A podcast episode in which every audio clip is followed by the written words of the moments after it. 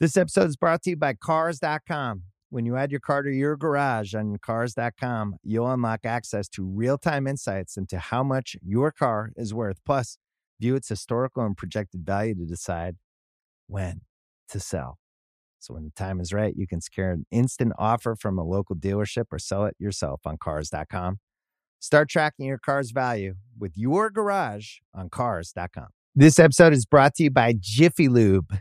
Cars can be a big investment, so it's important to take care of them. I once got a car that I started out with 25,000 miles on. I got it to over 200,000 miles because I took care of it. You know how you take care of a car?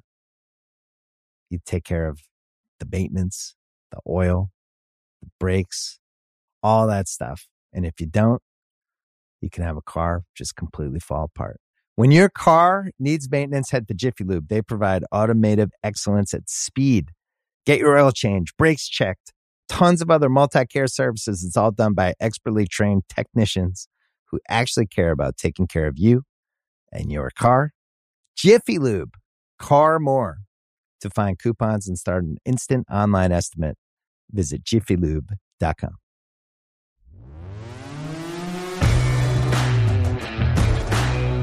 This podcast is scheduled for 10 questions. Fighting out of New York, standing at 5 feet 11 inches tall, and wearing the red, white, and blue trunks. Presenting Kyle Brandt! Thank you, Bruce Buffer. Here we go. 10 questions. It's not just a conversation, it's a competition. We don't have guests, we have contestants. Today's is going to be incredible. I'm really excited to get to this guy because I think we're going to have a lot in common. Before we bring him in, let's set the ground rules here. You know, everybody gets 10 questions somehow related to their life. They also get a score. Then get a zero, then get a 10, then get whatever they want. People ask all the time, what's the highest you've ever gotten? We had an eight. Joel McHale and Patton Oswalt. The lowest, future Hall of Fame receiver Steve Smith Sr. got a three. And before we bring our guy in, let's just set the ground rules. If he gets a question right, he gets to hear an incredible sound that I think this guy's going to hear a lot. If he gets it right, he's going to hear this sound. If he slips up, if he doesn't get it right, he has to hear this sound. letter rip.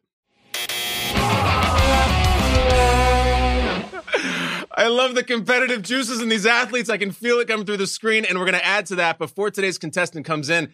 Let's let him know who he's up against. This is not our first quarterback. This is not our first star.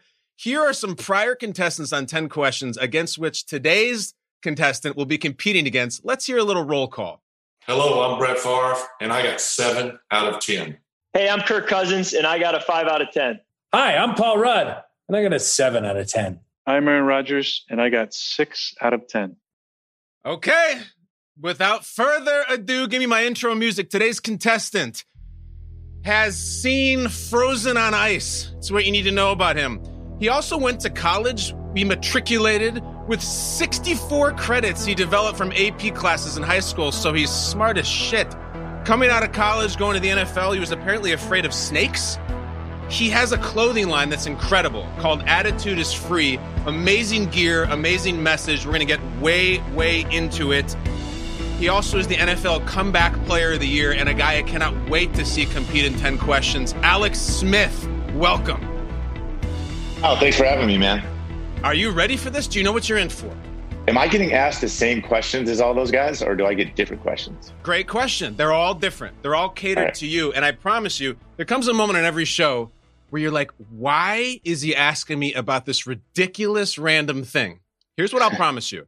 They all have something to do with you. They're all, right. all linked to you somehow. And if you get to that point, Alex, where you're like, I have zero clue, I got nothing, you have a lifeline you could work with one time in 10 questions. And the lifeline is called Ask a Millennial. We have a real living, breathing millennial on standby. and when you ask for that, we will All bring right. him in. He's 26 and he's ready to help you. Is that cool? Okay. All right. Yeah, sounds good. I know you're really goal oriented, Alex. Before we start, do you have a goal for this? Do you have a goal for what you want to accomplish here in 10 questions? Oh, God. What's your, I mean, do you want to beat someone? You want to get a certain score? Out of 10, what would be a goal for you? I mean, certainly listening to what uh, Aaron and, and Kirk got, I, you know, let's hopefully I can, you know, those guys see how I measure up against them. Yeah. All right, let's find out. 10 Questions is the only show where Aaron Rodgers is picked before Alex Smith. We, we changed history. Let's get into it. 10 questions with Alex Smith. Question number one. Alex, your category for question number one is U.S. presidents. Here we go. The question Alex Smith, what American president was famously rumored to have wooden teeth? George Washington. That's a quick answer from Smith. That quick release. Is it number one? Is it George Washington? Yeah. All right, all right. You want to start Not a with goose, completion, not a right? egg. Yes. Well, move the chains. Um, I'm asking you about Washington. It's an obvious connection to what we saw you do over the last year. I think there should be a movie about the 2020 Washington football team. You're recovering from your injury. The head coach is fighting cancer. There's a pandemic. Uh, you don't have a team name. There's an election going on. The franchise quarterback is benched, and it all ends with you guys playing a home playoff game against the eventual Super Bowl champion Buccaneers. Dude, you've been through a lot. What was this season like? It was. I mean, you said it. It's- There was there were so many variables going on. I felt like you know it started off 2020 with COVID, like everybody else. So you know we're doing the virtual thing. We have a new coaching staff, so we're installing the playbook over Zoom. We don't get to practice all off season. There's no mini camps. There's no OTAs. You know, then we get to training camp, and it was like a cram session, um, trying to get as many reps in as we could.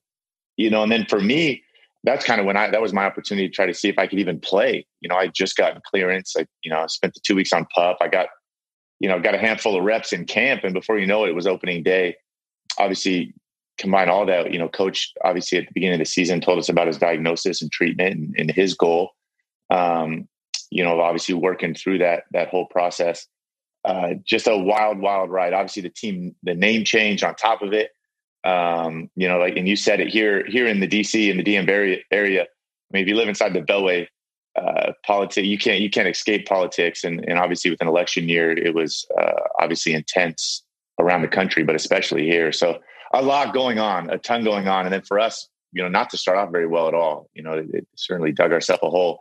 Uh, but the division obviously, uh, you know, was what it was. And, and for us to kind of climb out of that and to get on a run in the second half, uh, was, was a ton of fun, a ton of fun. It was, it was so cool. We got such great guys in the locker room and it was, it was, uh, like I said, it was uh, really, really enjoyable. It looked enjoyable despite the record, despite everything you guys went through. You know, Alex, I'm listening to you hear hear you say how that you had a ton of fun and it was really enjoyable. There's of course a lot of intrigue about you. How are you feeling? Do you want to play some more football? You know what? That's I think kind of touching on that. You know, I had no idea how my leg and body would respond to you know the combination of obviously being out for two years and and obviously the injury and the limb salvage and all the stuff. And you know, I got to wear a brace to do anything. Um, so I had no idea how I would respond to that, especially the. It's one thing to go out there one day and roll, but could I do it over the course of a season? And that that I think was the most encouraging thing for me. That I, I pounded on my leg every single day, uh, harder than I ever thought I would, and I just I felt like I got stronger and stronger and stronger. And the more I pushed it, the the more my body responded, and my leg, for that matter. So I, I felt like if anything, it only fueled me even more uh, that that I can roll and keep going obviously uh, it was unfortunate at the end to kind of get the, the bone contusion and and kind of you know struggling with that the last couple weeks but that for me was completely unrelated uh, to, to to obviously my prior injury and so for me yeah I'm, I'm excited i'm excited to see what i can do this off season i feel like i got a list of things uh, football wise and just life that i want to go do that i've been wondering about ever since i broke my leg that, that i wondered if i'd ever be able to do again and i want to go chase those down this off season obviously I'll, I'll, I'll, take some time here and, and, sit down with my wife. She deserves obviously quite a bit of input in this and, and then go from there. So no rush to make that decision uh, here like tomorrow, but uh, just kind of want to get into this off season and, and, see where I'm at. I still feel like I got a lot of room for growth on the field, um, you know, based off what, what happened this last year. Well, we're going to get into it, of course, because it's fascinating and there's a lot of factors involved, not the least of which is your incredible family, which I have so much admiration for. We're going to question two, Alex. You're one for one, of course. Question number two your category is weight room music. All right. Weight room music, which, as you know, is a very specific genre that yeah. I know you've been around a lot. Question number two In 2003, you were in college. Metallica released their album Saint what? Oh, God. 03. Metallica releases an album. The first word is Saint, S A I N T.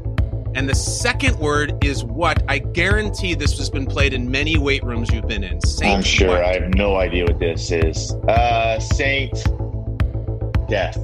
Saint Death. I wish I could give it to you. It's not right. Uh, it- it's a better title. You know what, Alex? If they had called it Saint Death, it would have been better. It's actually called Saint Anger. Oh, Does that sound right? Does that ring a bell? I mean, I, I'm sure. I'm sure I've heard a bunch of songs. I, I can pull out an album name, save my life right now. But all right, it's good. See, this is going to be a wild ride. We're already at Saint Death through two questions, but I actually asked you for a really serious reason. You won the NFL Comeback Player of the Year award at the NFL Honors. You make this amazing speech. One of the parts in the speech, uh, you referred to a lot of the emotions you felt during the recovery from your compound and spiral fracture, and one of the words you used was anger. Uh, and that's why I bring it to Saint Anger.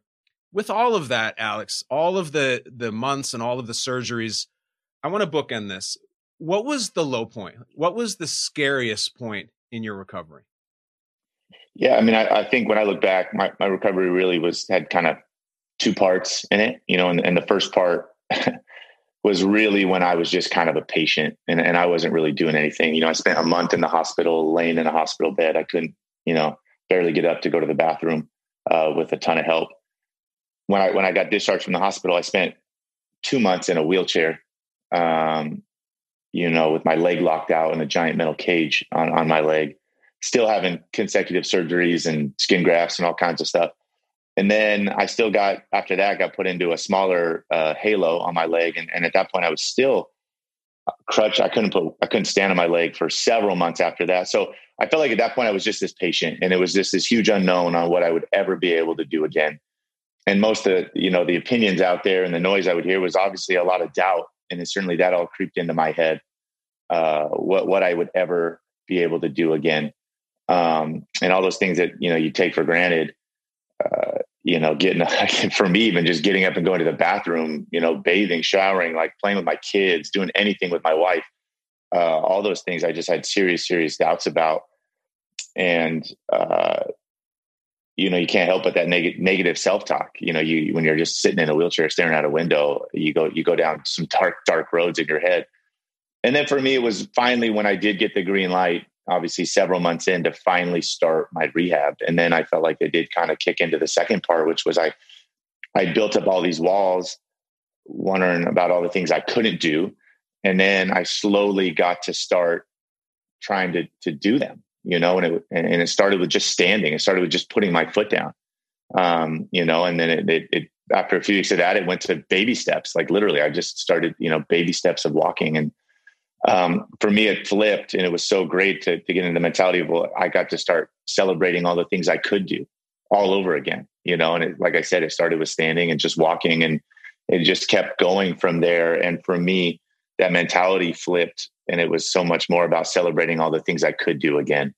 And uh, what an amazing feeling that was, and and I think how much I learned through that process, and how much I enjoyed living like that you know, like daily, how, how, much I enjoyed having that kind of mindset and attitude. And so um, that's when I mean to go back. Part one was the anger, the the pity, the the self doubt, like you know, all those things. And and I'm thankful that, that, for my wife and kids, especially, to help me get through all that. And and it was so nice to to like I said, to got to start attacking a lot of that stuff and just living, um, you know, and how much I enjoyed that. So just really trying to keep that keep that rolling every day you kind of answered it yourself. I was going to bookend it with what was the moment you turned the corner. I will say there's an amazing thing that was captured.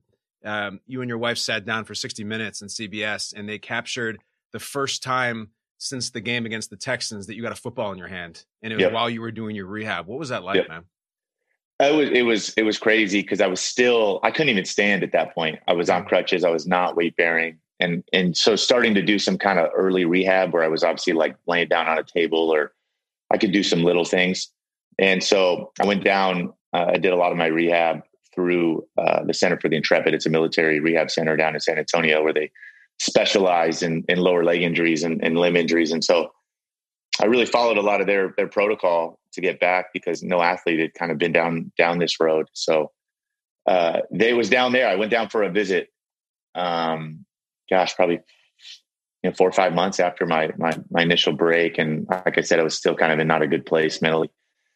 And so I'm down there and, and I'm doing, you know, what I could, a little rehab session, which you can't do much when you can't even stand. And, and sure enough, I'm, I'm down on my knees, you know, doing some stuff. And, and the PT down there, Johnny Owens gets out of football. And the last thing I'm expecting down there at a military center is to see a football. And he throws a football to me, you know, and, and asked me to start playing catch. And it was, I didn't even want to think about football. I was so upset you know, the last thing you, you, you, know, obviously injuries are a part of football, and I get that, and I played long enough to understand it. But you never think that your life might be in danger. You never think you might get, lose your leg, and uh, and so I was pretty bitter, and and I remember how good it felt just to start playing catch again. You know, I've played catch my whole life. I've played catch since I was a kid, like every kid, and uh, how good it felt to play catch again.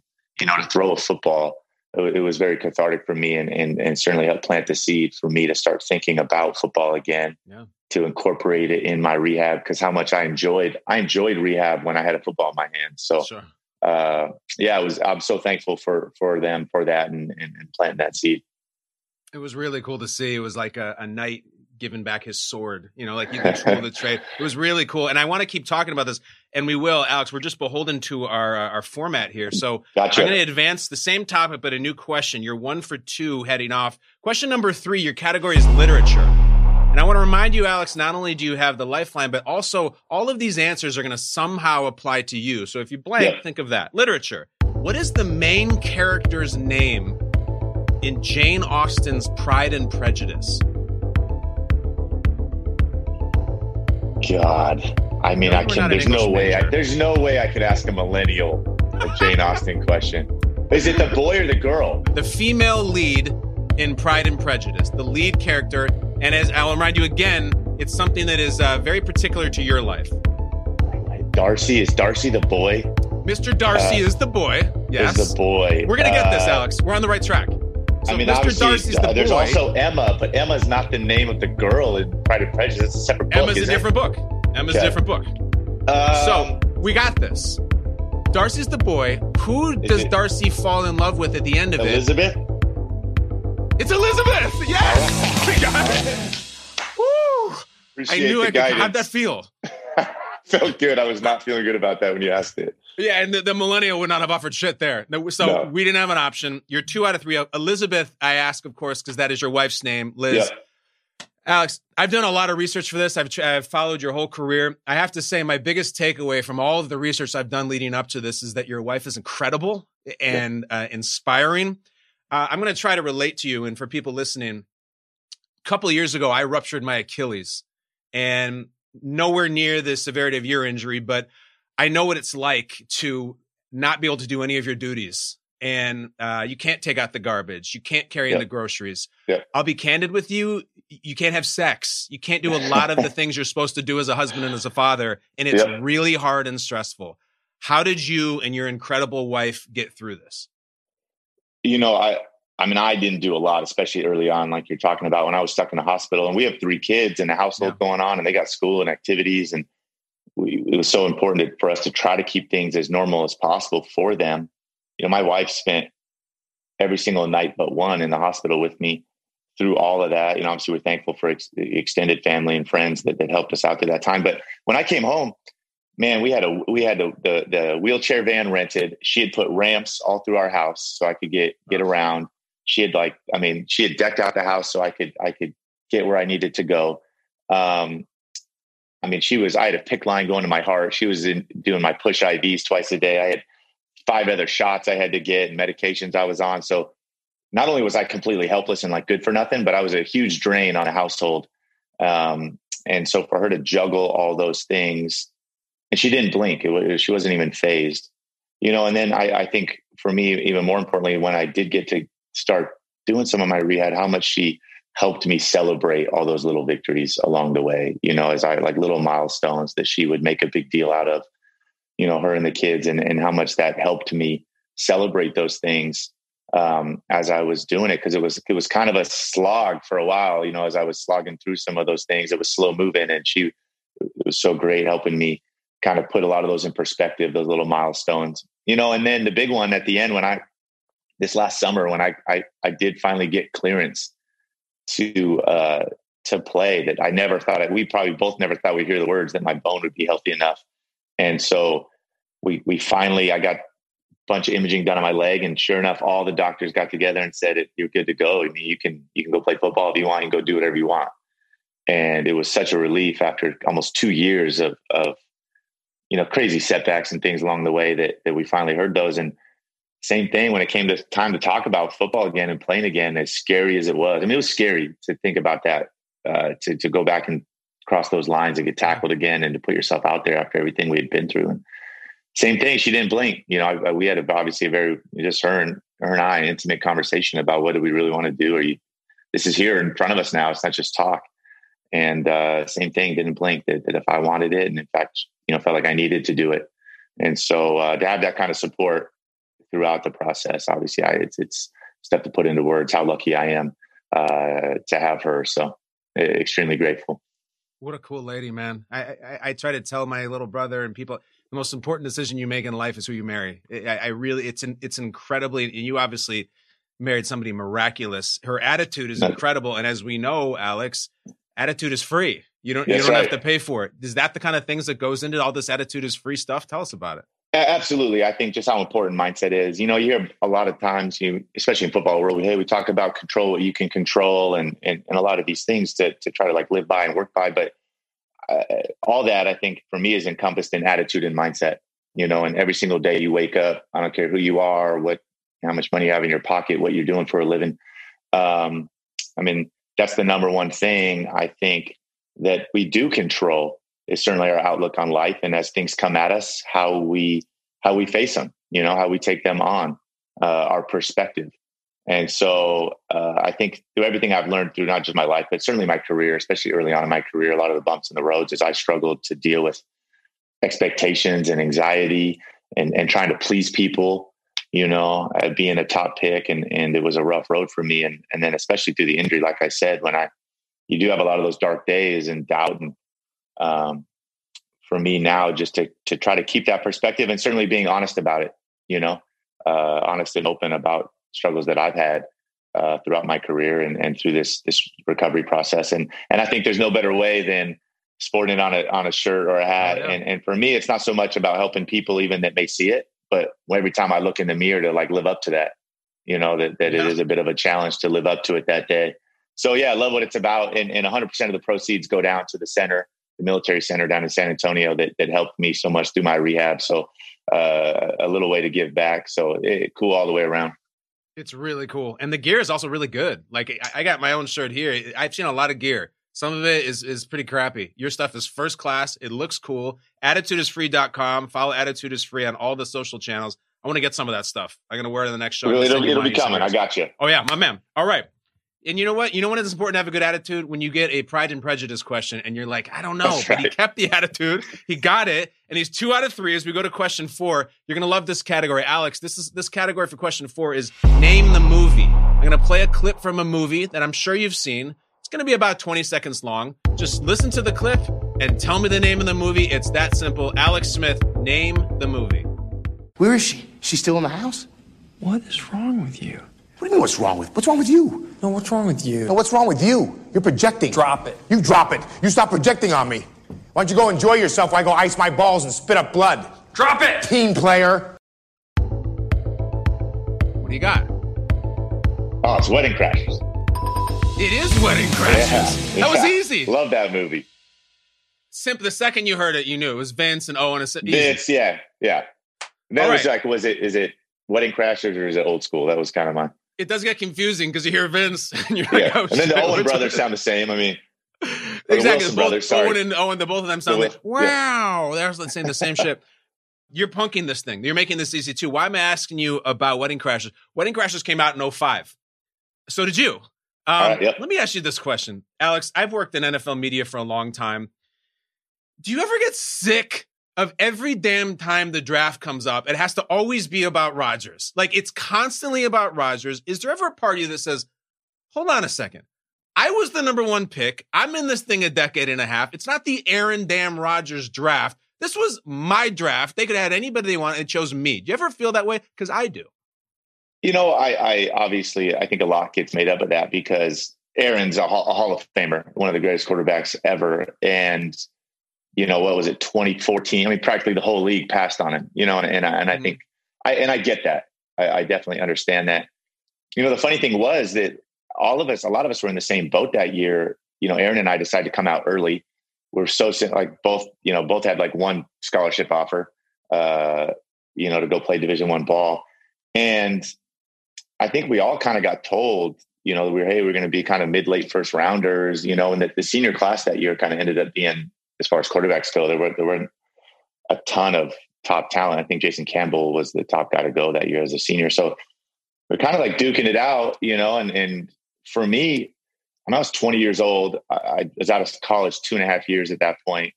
Uh, you know, and then it's so funny, I think, that you do go down your different paths that like for me to go to the Niners with the first pick, you go to the team with the worst record, you know, and then there was a ton of turnover and I played right away. And it I, certainly looking back, I took my lumps early and you just never know. I mean, it's such a marriage of so many things uh, that, that go into that, that process.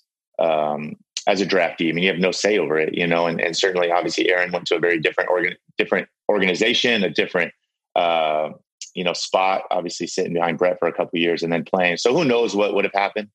Um, you know, obviously we, we all have our own past, but yeah, I mean, I, I think it, eh, to me, I guess I look at it as obviously a, a big blunder, certainly that most of the league passed on Aaron um, at that point. Uh, you know, who knows what would have happened if, if things went differently.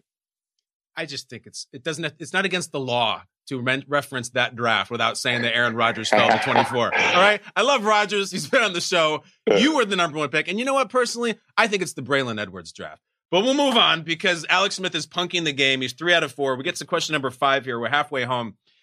There's there's chatter right now in the clubhouse of 10 questions, Alex, that you could be in the middle of a really special round. Our all-time record is it's eight early. out of 10. It is. And here we go. I this is not exactly wheelhouse for you. You are not a guy who does social media or any of that. And yet, question number five, your category is the internet. Here we go. Alex Smith to go to four out of five. What crowdsourced online dictionary for slang words and phrases was found in 1999? One more time, please. Yes. What crowdsourced online dictionary for slang words and phrases was founded in 1999? Yeah, I mean, is it Urban Dictionary? i I might go to the Millennial here. Is the Millennial ready? Do You want to go to the Millennial Lifeline? I mean, we're talking about the internet. I'm, I'm assuming he. I mean, I might as well. Yeah. Bring him in. Ask the Millennial. Get him in here now. Alex, this is Richie Bozek. He's the 26 year old white heterosexual in California. Richie, say hello to Alex Smith. How's it going, Alex? Try to get this. Richie, what's up, man? Nothing All much. right, I want everybody to know that Alex, you should know that Richie badly blundered Brett Favre's appearance last week. He totally screwed him over. Let's go, Richie. full- I, got- I believe in you. All right, you Thank guys you. have 30 seconds. Richie and Alex talk through the crowdsourced online dictionary for slang words and phrases. Go. Alex, I think you got it right. I'm going Urban You Dictionary too. Er, all right. Okay, That's all I got, yeah. hear. Let's roll with it. Let's go with our instincts. You guys look Urban at the two of. Dictionary. All right, that was fast work from our millennial and our number one overall pick. Is it? Is it Urban Dictionary? It is. Alex, you want to Yes, thank sir. Richie? Nice. I got you, Alex. Okay. Appreciate it, bro. Thank you, Richie. All right, get out of here, Nice meeting you, millennial. man. Go invent an app and vape and go to dubstep and all that stuff. All right, it is the Urban Dictionary. this is why I ask. Urban is back in the NFL. Your college coach, I get it. Yep. your college coach Urban Meyer has the number one overall pick. And Yeah. everybody is making this conclusion he's going to take this incredible quarterback, Trevor Lawrence from Clemson. Here's my Yeah. question to you. If you were to sit down to have lunch with Trevor Lawrence, just the two of you, nobody's around, nobody's listening, and you had an hour to be like, Trevor, here's what is awaiting you with Urban Meyer. Here's what you got to do. Here's what you better be ready for. How would you advise him? Yeah, you know, I, I think I'd say a little bit. Obviously, like Coach Meyer's, I think the number one thing is he is crazy, crazy competitive. He is he is competitive in everything, um, and I think that's contagious. And I think he also is a. I mean, everything that he preached and taught and instilled in us was all selflessness. It was about, you know, the team is bigger than any one of us. Um, you know, we all give it up for the guy next to us.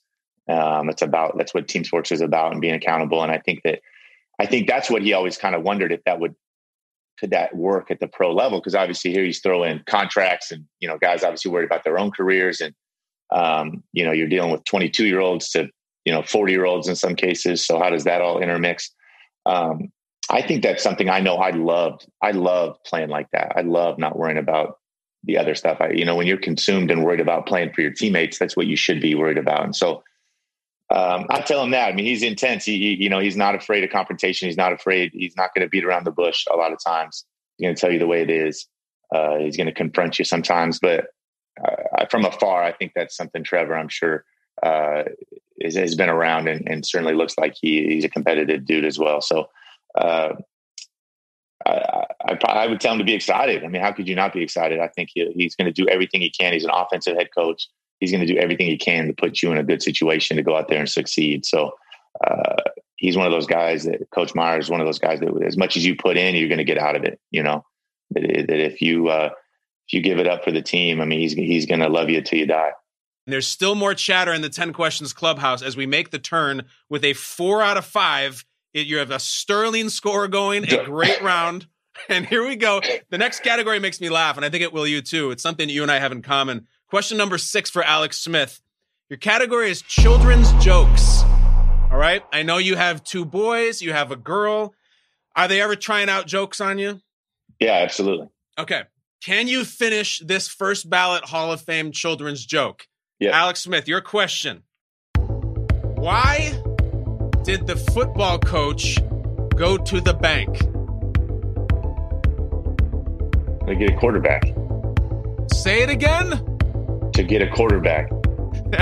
That's right. To get a quarterback. And we might have history. Five out of six. You just tied Kirk Cousins at five points. Right. You did it in 10. Of course, to get a quarterback. Alex, indulge me here. It's it's it's it's quarterback talk. You you've been in this fraternity for years now. I want to do a quick round robin. I'm going to name a veteran quarterback like yourself. Give me an impression of him, a sentence, an anecdote, anything off the field. Here we go. First up, Drew Brees. Oh yeah, Drew's like when like I've trained several times with Drew, and he's invited me to come up, especially because I was from San Diego. So yeah, uh, he was down there training when he was with the Chargers, and even when he went to the Saints, he'd come back in the offseason. And Drew's one of these guys that like, eh, I mean, it would be April, and we'd be you know like just just getting ready for for to right. go off to our own ways, and kind of obviously trying to get a lift in or go throw. And I mean, you you name the drill, Drew is like he has to win it. You know, like it, it's an end all for him. It's just the way he rolls, it's the way he's wired. Um, you know, and, and, obviously you can see how that translates to the field. So that's always my impression of Drew. It's like, uh, you know, hyper, hyper competitive. I get competitive w- against Brees. I'll tell you why. He does this thing on social media that I feel like is dunking on the rest of the dads. He somehow can get his children to sit and like watch these classic sports movies. He'll be like, movie night at the Brees we watched uh hoosiers or like rocky one. Like those are yeah. slow ass movies for yeah, my yeah. kids. I can't do that. Can you? No no my kids are not watching any of those. No. I mean rocky no. one is slow for adults. You know it ain't even drago. All right next um who should i pick? How about philip rivers? Oh yeah. I mean I love Philip Rivers. I, I'm a huge, huge fan of the person, the player, like everything about him. He's so, I mean, on the field, he's so feisty and the dynamics and the, you know, like the, the clean cussing, uh, like how much he loves playing ball. Yeah. You know, he loves talking trash. He loves competing. I think he is a, I think he's a baller. Like, I think he like did so much sometimes, like, some of the pockets he would throw from sometimes and the mm-hmm. throws he would make were so unreal. I felt like he was the only guy sometimes being able to make those. Uh, and he's an even better dude off the field. Got a great sense of humor, uh, great story storyteller. So huge, huge Philip fan. Going to miss him now he's gone, but he's got like twelve kids that he's got to go uh, take care of. So, can you even begin to imagine? I mean, I know it's been talked about a lot. You have three. I got two can you can you begin to imagine like eight, let alone 12? No, no. I think his oldest, uh, the Pro Bowl one year with him, he he had to fly back really quick. Uh, because his oldest daughter, it was like the father daughter like dance at their school, but she's in high school. So like he had to like take her, like not chaperone or whatever, but like take her to the dance. It was like some customary thing. At the same time, I think he had just had a newborn. So he's got like a, he's got his daughter who I think Yeah. was like a, a, I don't know, like a junior in high school. And he had a brand new newborn. I couldn't imagine the spectrum. I mean, I guess you got built in babysitters as an advantage, but holy smokes. Yeah, and I don't even know if he's done. like that, that might be it. He's retiring from football, but not from the procreation. We don't know. He's got more time on his hands. Yeah, maybe it's about to like get five more. We don't even know, but we know this. Alex Smith is cruising into question seven. If you get this right, you will tie Tyrann Mathieu, the Honey Badger, and Aaron Rodgers. Question Yeah. seven for Alex Smith, whose Attitudeisfree.com. You should go visit right now because the gear is incredible and so is the cause. Category for question seven 90s NFL. All right, I'm going to personalize this. Listen to this question What Chicago Bears quarterback spoke at my junior high school in 1991? It's, it's got to be Jim Harbaugh. It's got to be Jim Harbaugh. It's got Look to how be Jim confident Harbaugh, right? you are. 90s football. Come on. You're confident. He says Jim Harbaugh. Is it damn Jim Harbaugh? Of course it is. On fire. You're nothing. This is you're doing seven on seven right now, and the ball's not hitting the ground. It, it is incredible. Uh, of course, it's Jim Harbaugh. I was in sixth grade, and I, Chicago suburbs, really close to the Bears. Uh, he comes by to speak, and I remember thinking that he was a crazy person. Like it was very entertaining and very charismatic. He told this story to a, a room full of junior high kids, Alex, and I know he's told it elsewhere, but he was teaching us how to take a snap from center.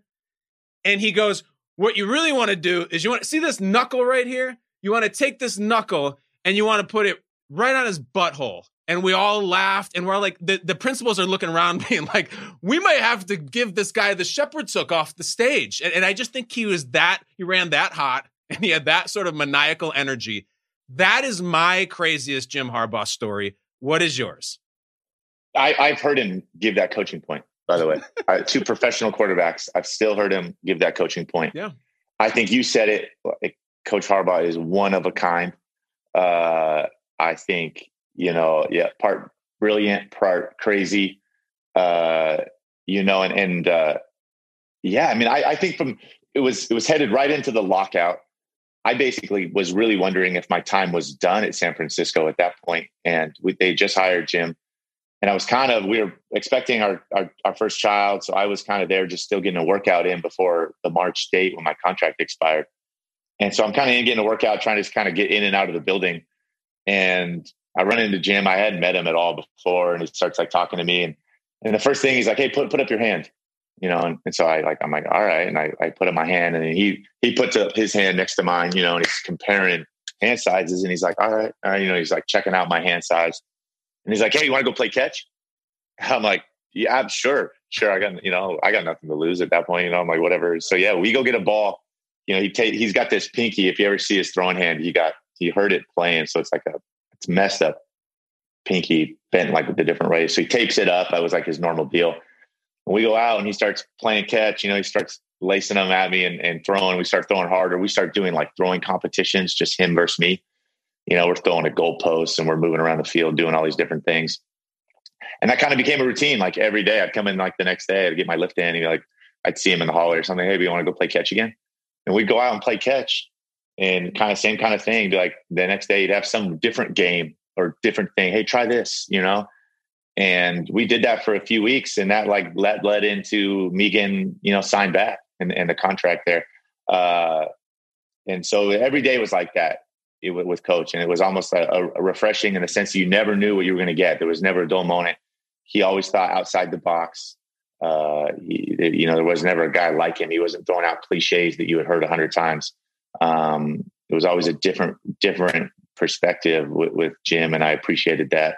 Uh, but you said it. It was like that. I, like I said, every day, every single day, he'd, he'd have something wild or crazy and catch you off guard. But uh, I certainly appreciated it. And I think the thing I learned the most too was coach didn't care about what other people thought, you know, a whole lot. You know, he was going to be himself. He was definitely comfortable with who he was. And, and for me at that time, it was uh, a great example for me because, like I said early on in my career, I think I spent too much time worrying about what other people thought Mm. um, as a high, you know, draft pick. And I was so worried about me justifying that. And it was, a, it was a good example for me to, you know, it's nice to have that mentality, not really caring all the time about what, what other people are thinking. So that's a frozen moment when you walk up to the brand new head coach and the first thing he says to you is, "Let me see your hands." That's like yeah. this is going to be different. We're yeah. in for a ride.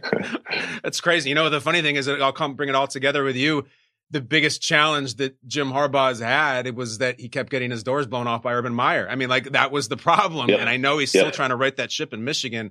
There's no ship to be righted for you, my friend. You only have three questions left.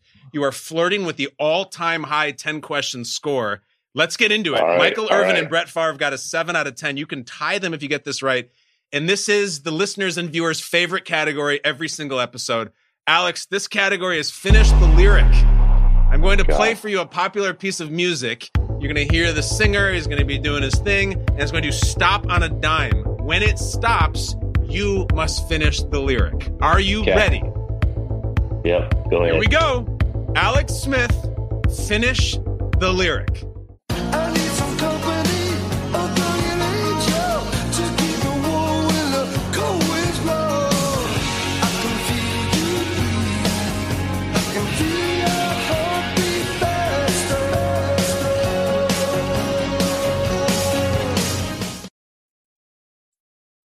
Take me home tonight.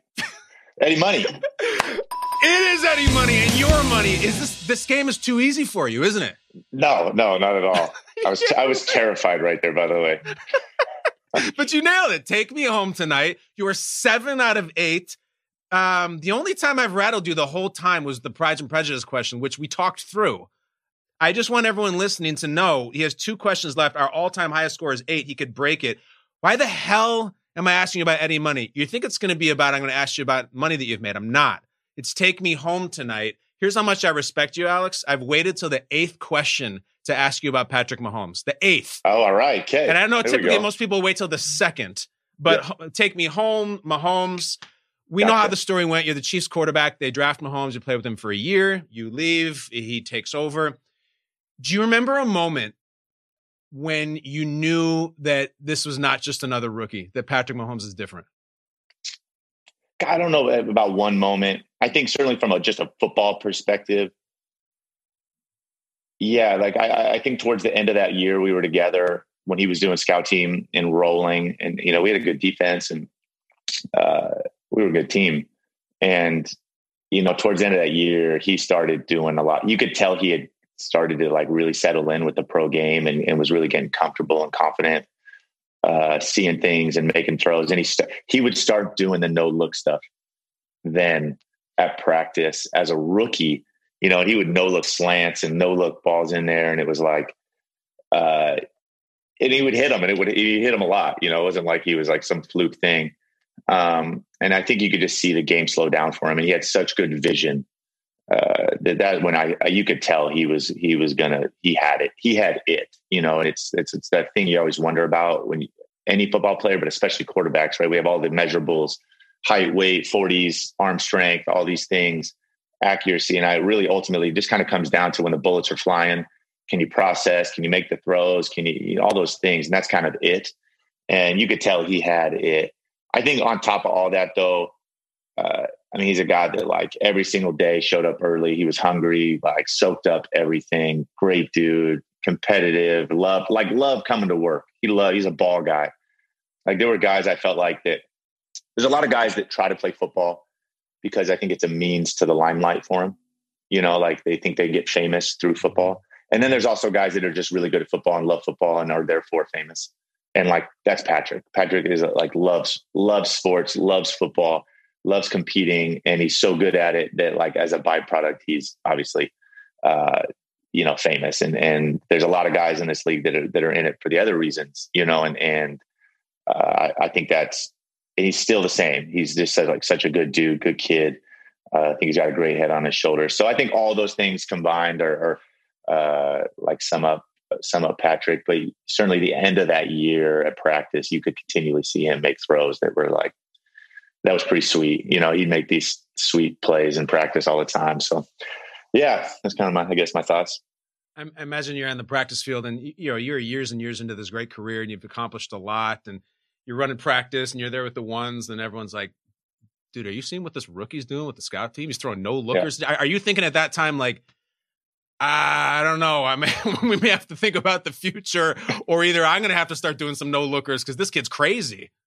Yeah, I mean, we like there were times like when in practice we would go, we would like watch some of the clips, you know, from the defensive side, like that practice, like check this throw out, and it was fun. It was fun as a quarterback room. We all like, you know, like pushed each other and we messed with each other so much, but also like obviously give each other props when it's deserved. Um, you know, for me at that point, like I, I felt like I was in such a good place in the sense that I knew, you know, when you're that far into your career, I was into my 13th year, like you're basically playing when it's a one year audition at a time. Like if you're not good enough, they're going to go find somewhere else, someone somewhere else, whether it was through the draft or free agency or, or whatever. So for me, I felt good about it. like I just needed to do what I needed to do. I, I and, and part of that was not worrying about obviously Pat or anybody else. You know, was I needed to go down my path and, and continue to focus on that. So, um, and, and, and it was great. I thought there was such mutual respect um, between him and I from the get go. So it, it, never was awkward. I think it was obviously how it how it could be. I mean, everybody was trying to pit us against each other yeah. um, and compare us to one another, but uh, it was obviously refreshing, to, like I said, to to not go down that path it takes a certain type of security in yourself and a confidence to do that. We're seeing it now from Aaron Rodgers after they drafted a first rounder. You two yeah. definitely have a lot in common in the way you've dealt with it. What you do not have in common is so far you are much better at this game than Aaron Rodgers. I, I, respect him for being our first ever contestant, but we have two questions left, and I want you to get them both right because if you do, you'll break the all time score. You'll be the uh, guy. No pressure. No pressure, Smith. Here we go. We got to go the length of the field. Question number nine this one might be tough. Your category is, quote, how young people talk. All right. Category is how young people talk. And here's the good news it's multiple choice. Your question added to the end of a proclamation. What phrase means I'm not lying?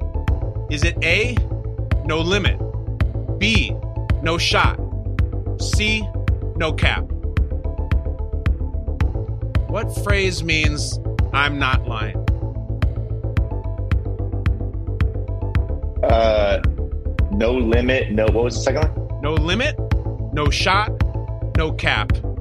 And you have no lifeline. This would be the I'm perfect going, time to ask the millennial. But what do you go? I think I'm going C. I'm going C. I think. Alex Smith, is that your final answer? C. Yeah. Yeah. Final answer. I think. I think.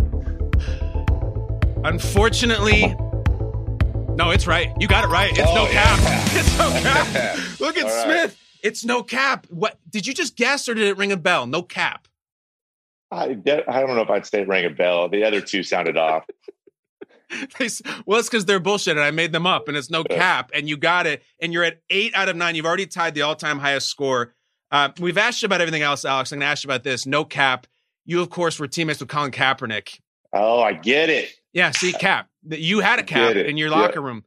What are your memories of him as a teammate? What do you remember? Yeah, Cap, uh, great dude.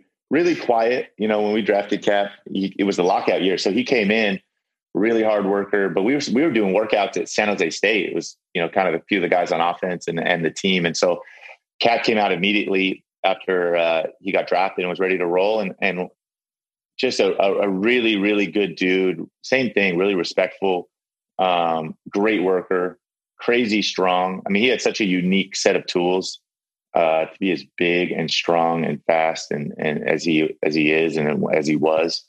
Um, yeah, and but but it definitely a little quiet, and I think kind of figuring out, uh, you know, just who he was in life and and and all that going on. And so, but but a, a great teammate.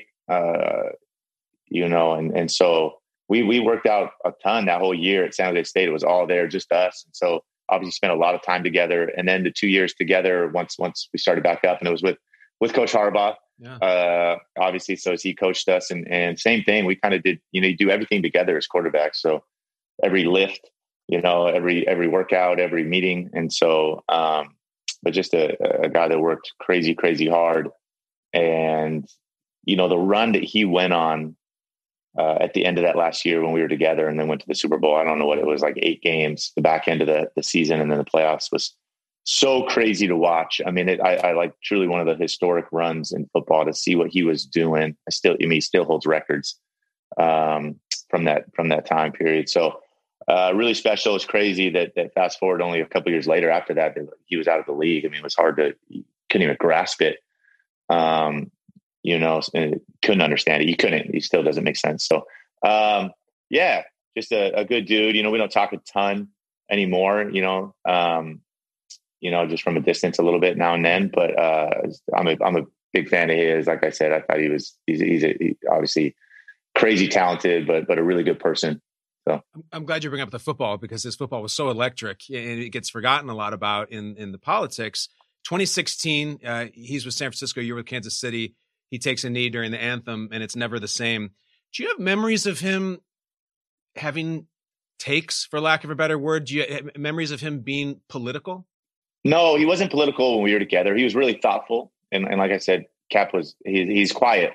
So he, he's not a guy that, that's talking a ton, but he was, he was always very thoughtful um, about stuff. And you could tell, I think he was at a point, obviously coming out of college, he's, you know, he's still just trying to figure out who you are you know, and and and what's important to you.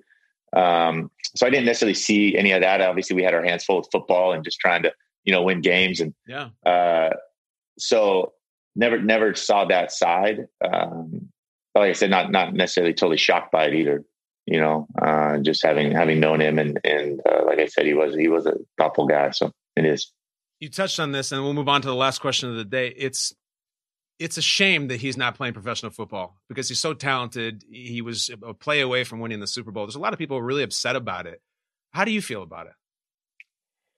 Yeah, I mean, I think it's just it's like so tragic looking at it. You know, I think he was ahead of his time, certainly trying to call out um, certainly social injustice, especially about around you know police reform and uh, I, people. The, the country wasn't ready you know, nobody was ready for it. And, and he's in there trying to tell everybody through a completely peaceful uh, manner about some of the things going on in this country and that have been going on for a long time. And to see the backlash uh, that happened, uh, yeah, it hurts. It hurts looking back at it. It, it. Like the country wasn't ready for it, and he suffered the repercussions. You know, with his job, and then how brave he was to be able to put his. I mean, he. I mean, he lost his livelihood probably one of the guys with like I felt like the brightest future ahead of him. I mean, there was one point I think it was like I don't know if it was Ron Jaworski or or who was calling him maybe the greatest quarterback ever. You know, from a talent perspective, early on in his career, and then to think that it was all gone two years later because of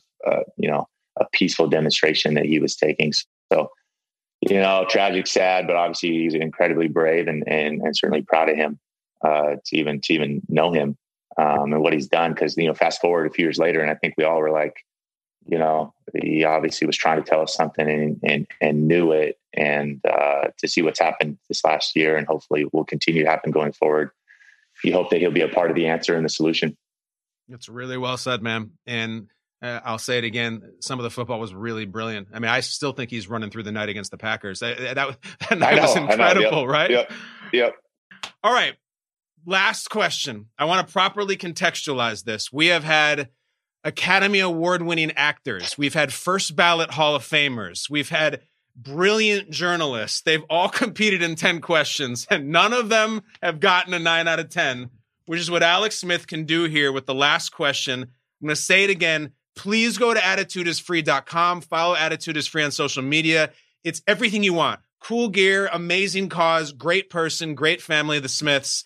And now we will attempt to finish this. Alex, question number 10 is the same category for every contestant. It is the essay portion of this. I know back in yeah. high school you were doing standardized tests, SATs, SAT2s. There'd always be an essay. The essay I'm going to assign you have the floor. You can take as long as you want or as short as you want to convince me of this point. If you convince me and I'm, I, I believe your essay is compelling, I will give you the point, thereby breaking the all time 10 questions record. Here we go. Alex Smith. This sounds a little subjective, by the way, Kyle. Here, this a little. It's it's entirely subjective. just checking. All right. And I'm glad it's subjective because you're making this game look too easy. I took a little uh, walk down memory lane on your wife's Instagram, which is very wholesome, very family oriented. My question for your essay is this Convince me that no one, not in the NFL, not in the world, does Halloween better than the Smith family? Go. Oh, that's a bit of self promotion here. I gotta. Yes. Take your time. You might be the king. Yeah, you know, um, Halloween has turned into a very big holiday in my family. Obviously, it's big for all kids, you know, candy and, and dressing up, but somehow this has turned into a, a family affair. Yes. Uh, themed every year. It started with our first son. We just, you know, he, uh, we got him a little Superman outfit. And so my wife happened to get a couple accessories. I ended up putting on this whole, like, I think it was Captain America outfit. My wife had like a little shirt, you know, like Wonder Woman or Superwoman. And then it just got, got, it just kept going. It kept going. And we kept like one upping the year prior. And at this point, we've set the bar pretty high, I feel like, um, for something that started out pretty innocent. Uh, yeah, why are we the best? What Um, about the I costume you had I'm not- after the injury? You Oh, leaned into the, best injury. ever. So that, that's funny. That was so after my leg injury. You know, I, I obviously my leg is pretty gnarly looking. You know, it's Yeah. Frankenstein at this point, and a lot of the world hadn't really seen it, and still probably still hasn't. And my wife's like thinking, "How can we incorporate this leg, you know, into the Halloween costume?" And we had all these different ideas, and it just so happened it was the year that the the dumb Baby Shark song it was i mean like i'm sure you had kids you heard it. It was like so you know yes. and it also happened to be the year here in dc that the nats went on the run. And the nats had kind of adopted that song as their playoff kind of run. So that was rolling. And it was obviously right around halloween when the, they were going through their run. Baby sharks so we went with that. Um, kids were my boys were the sharks we bloodied up my leg. I was like some cheesy uh, tourist snorkeler you know? Uh, my wife and uh, daughter were both the lifeguards kind of honing in the whole like sandlot uh, you know what what's her name? Uh, yeah and it looked great. It, it turned out awesome. I was literally i didn't do anything on that. They deserve all the credit. But i thought that was probably yeah, our coolest one as far as incorporating the leg into the halloween and, and getting the full effect So everyone understands this. Alex Smith, who nearly lost his leg, nearly died from an injury. Then he and his wife decided to make a joke out of that, by which he is having his leg bitten off by his sharks as children, and it was unbelievable. Alex Smith, you're a number one overall pick in the NFL, and you are the number one all-time contestant in 10 questions. You got a 9 out of 10. You're All the right. man. How's it feel? It feels amazing, Kyle. I gotta say, it feels this feels fantastic. I was pretty scared and nervous when we started this, where this was going to go, and just hoping I didn't come in last. So to be here now feels good. Feels good. Relieved. Uh, I'll be sure to text Aaron when this is over, giving him a hard time. please do talk crazy shit to him because he only got Yeah. a six. I just want to say again, Alex Smith, the coolest guy we've ever had on the show. Nine out of 10. They are now chasing you. We have one last bit of business, Alex. I, I'm blown away. You've finished the 10 questions, you got the nine out of 10, but everybody before they leave does a call out whereby Yeah. you challenge somebody to come and try to take you down. You can challenge the world. It needs to be a public figure, someone you think would work well in this format. Who would you like to call out? Yeah, great question. Doesn't necessarily. It doesn't have to be sports related. No, eh, just any public figure you want. You could go with a movie star, an, a, a quarterback, uh, anybody you want who we think would be good, and maybe you would get a kick out of watching them try to beat your nine out of ten. Um, gosh. All right. Um, I'll give you a. Uh, Maybe the guys from Metallica because they're the only question you missed. You kind of owe them. I'll give you a couple here. All right, what do you Uh, got? Can I do that? yeah, yeah, of course. All right, Kay. Uh, I'm from I'm from San Diego, so I'm gonna call out Phil Mickelson. I think he'd be kind of fun on the show. He's Lefty. a hoot. See if he can see if he can bring it. He's a fellow San Diego product. Great. Um, yeah, I mean, I think I think he'd be awesome. The other one, I, I don't know if he, he's he's a tall. It's a tall ass. What do you got? But I think the uh, the former president. I think Barack Obama would be uh, fantastic. I, I think call I think him out perfectly too. reasonable. Yeah. Yes. All right. So, Alex, look at the camera right now and uh, address Phil Mickelson and Barack Obama and issue your challenge to beat your incredible nine out of ten.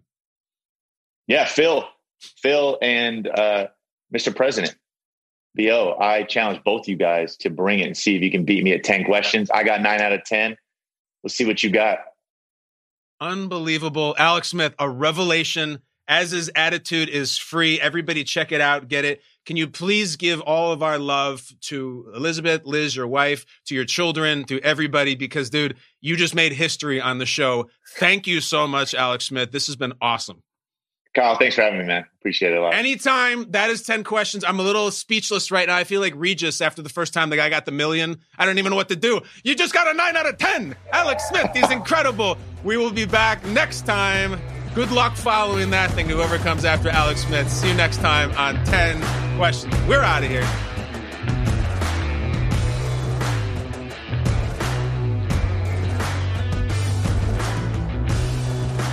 Ten Questions with Kyle Brandt is a co-production by Spotify and The Ringer. The show is produced by Richie Bozek, Jason Gallagher, Noah Malale, Steve Ahlman, Jackson Safon, and Arjuna Ramgopal. Our theme song is by Matt Schultz and Bobby Lord. Additional sound design by Bobby Lord.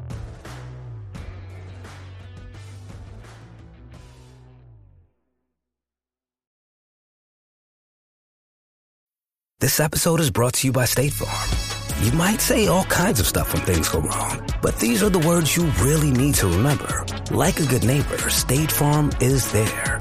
They've got options to fit your unique insurance needs, meaning you can talk to your agent to choose the coverage you need, have coverage options to protect the things you value most, file a claim right on the State Farm mobile app, and even reach a real person when you need to talk to someone.